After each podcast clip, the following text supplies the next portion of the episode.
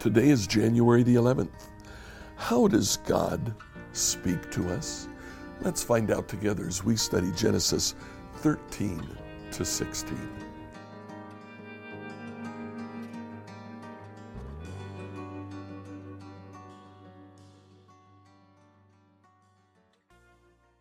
Today, as we continue reading through the Old Testament, um, I'd like you to read Genesis 13 to 16. In chapters 13 and 14, we, uh, the, we find the story of Abraham developed a little bit further. When Abraham left uh, his family, he took with him Sarai, his wife, and he took with him a nephew named Lot. Nephew was the son of Haran.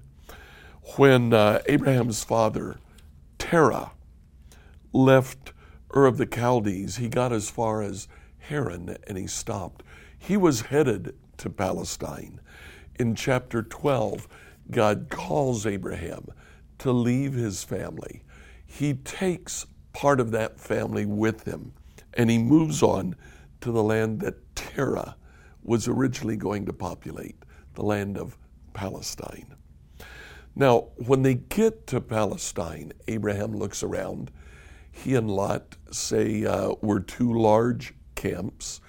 It's inconvenient for us to try to uh, live together. So Abraham said, You pick the land that you want, and I'll take what's left.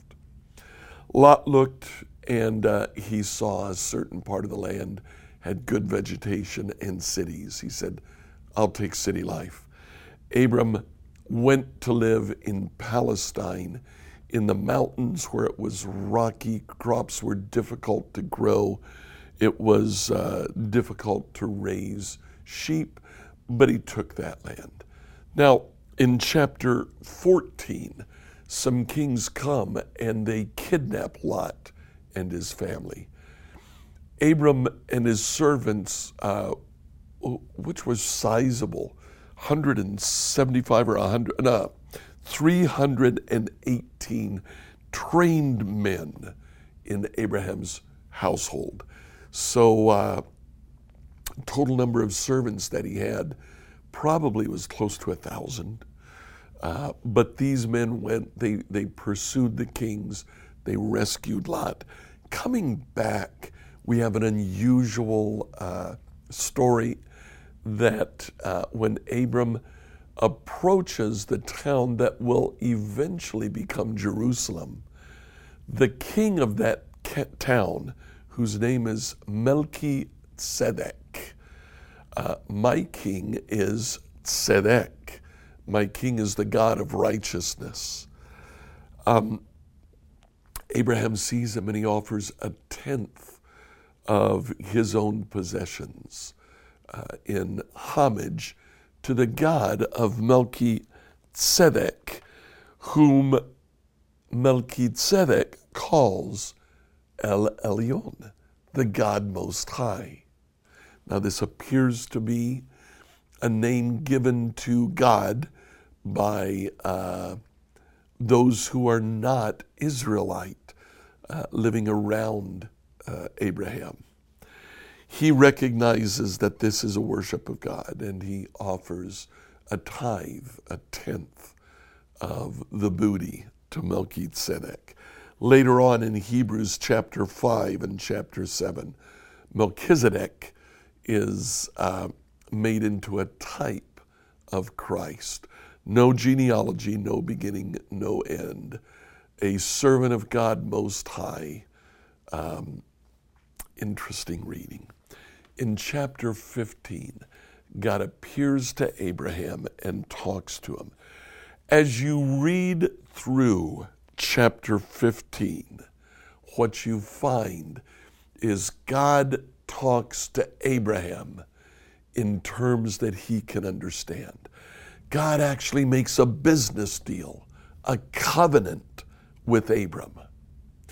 In that covenant, he requires of Abraham certain things walk before me and be perfect, follow me perfectly. But God offers Abraham certain things. I'll make of you a great nation. I will bless all of the families of the earth through you. Pay close attention to that covenant.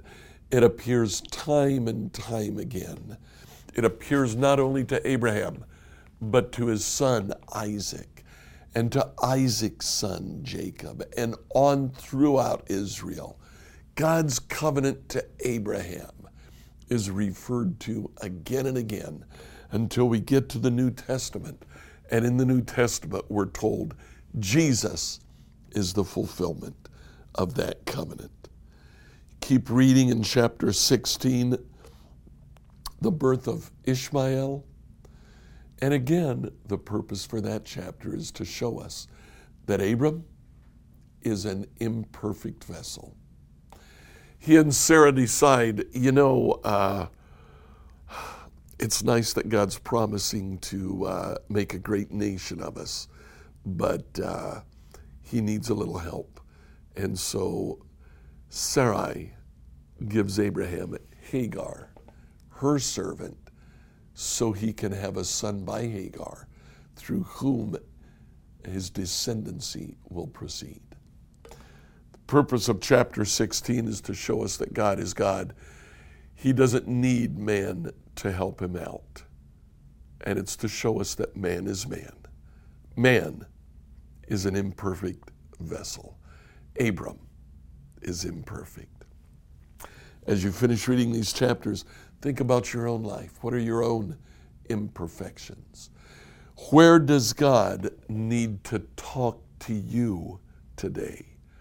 Spend time listening to Him. Like, follow, and subscribe on whatever platform you use to listen to this devotional.